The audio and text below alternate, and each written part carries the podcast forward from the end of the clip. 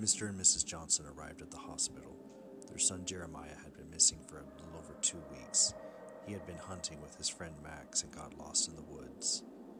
This was weird for Jeremiah, for he and his friend Max went hunting in those woods all the time.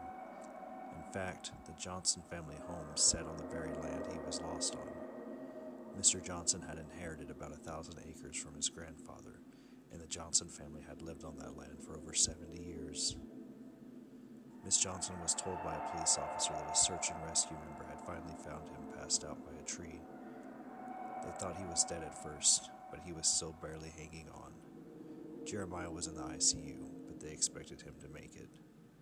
After a couple of days, he regained consciousness. He was asked about what had happened. He then started to cry and said that she had killed him. Who killed who? asked Miss Johnson. That thing cried Jeremiah. That deer woman. She killed Max. Deer woman. Everyone in the room looked puzzled. He regained his composure and began to tell them what happened. He and Max had been walking in the woods looking for a good spot to set up their tree stand when they saw a beautiful young woman standing behind some bushes. She waved them over. He said he was uneasy about the whole thing but Max was love struck and began to pull him along. Max was staring into her eyes the whole time. It was only when they got closer that Jeremiah noticed that she didn't have feet, she had hooves, like a deer. He tried to get Max's attention, but it was too late. As soon as Max was close enough, she struck him, dropping him to the ground. Then she trampled him. He said I made a run for it, but I got turned around. He couldn't remember where he was. It was like his brain was in a fog. He just wondered and wondered until he couldn't go anymore and passed out. It was like there was a spell on me that kept me lost. She wanted me dead. He began to cry again. Mr. and Mrs. Johnson assured their son that there was no such creature as a deer woman and that there was a logical explanation for what had happened couple of weeks passed and Jeremiah was released from the hospital. The search and rescue team never did find any trace of Max. It was assumed that the boys ran into a bear and it carried Max off. That night, after Jeremiah got home, he was laying in his bed trying to sleep when his door opened. It was dark, and he thought it was his mom coming in to check on him. Her footsteps sounded weird. He popped up and looked down, only to see hooves.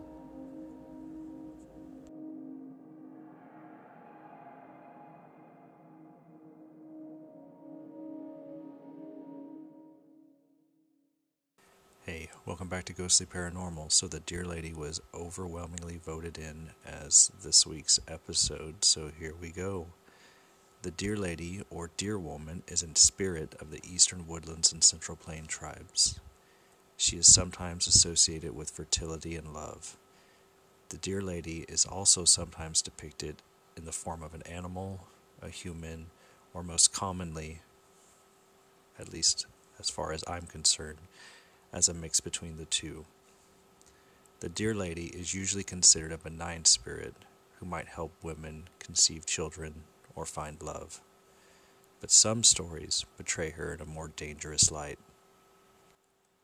Most commonly, she is depicted as the mortal victim of a savage rape, her body being found in the woods next to a sleeping fawn who lay down beside her so she would not die alone.